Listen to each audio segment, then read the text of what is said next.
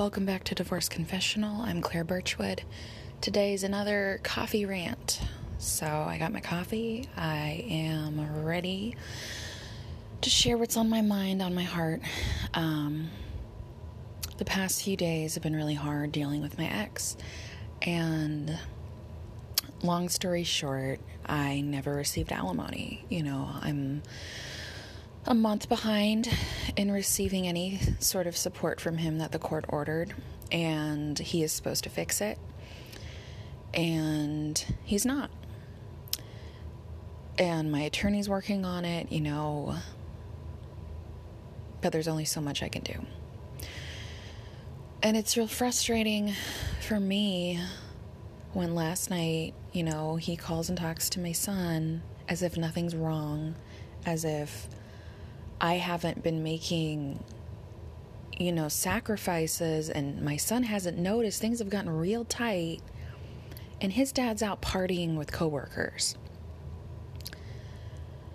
Like there's, you know, I, I have no words. I was honest with my son last night and I was like, Mommy's really upset right now. I need a minute. Um, because when you were talking to dad, did you like remember when he told you, you know, he was out partying with his friends tonight? And my son's like, yeah.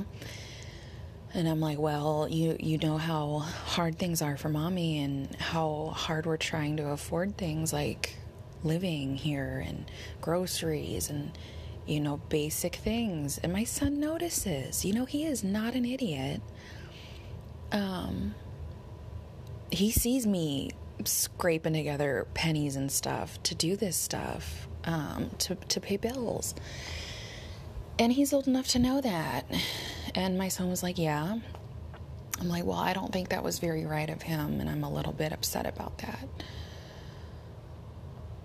So, you know, when I when I'm honest with my son, when I tell him things, I'm always hit I think the past year or two since I've really stood up to my ex and really started working, you know, on myself and on standing up, I've been called so many things. Um, the top words I get, not just from my ex, from other guys, I'm rude, I'm confrontational, I'm you know, angry, bitter. You know, just the main one that stands out is rude. And, you know, that's not me. That's not how I was raised to be. I'm not being rude. I'm not being incredibly explicit in anything. I'm just standing up for myself or for other people that I see being mistreated. And I'm rude.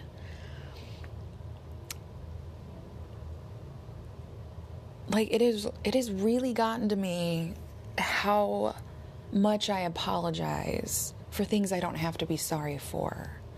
I was in the store the other day and I saw some guy drop something and I said I'm sorry. Me, who had nothing to do with the situation. And in that moment, I was like, what the fuck? like, why am I apologizing for this? I had nothing to do with this. It was a simple accident, simple mistake. And you know what? I apologized. These these things just eat me up because I realize, you know, as a woman, I think today um, is the Women's March in DC, and it just I have friends over there, and it's got me thinking you know, of all the times I've been called rude and confrontational and not nice, when in my pain and in my grief, the times in my life, I've been called rude for how I handle, you know, extreme situations of pain and PTSD and, um, you know all the all the stuff that comes with leaving an abusive relationship and some guys have a problem with me not being nice enough you know when i'm having a panic attack that i'm not nice enough in requesting you know, that I have some space to deal with the problems that they caused. And you know, I have a real problem with that. I have a real problem with being thought of as mean and rude and nasty because I'm not nice enough in my pain.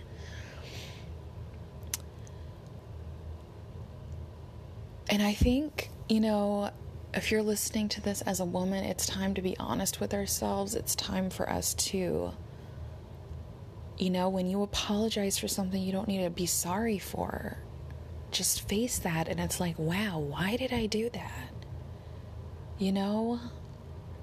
If you were if you were struggling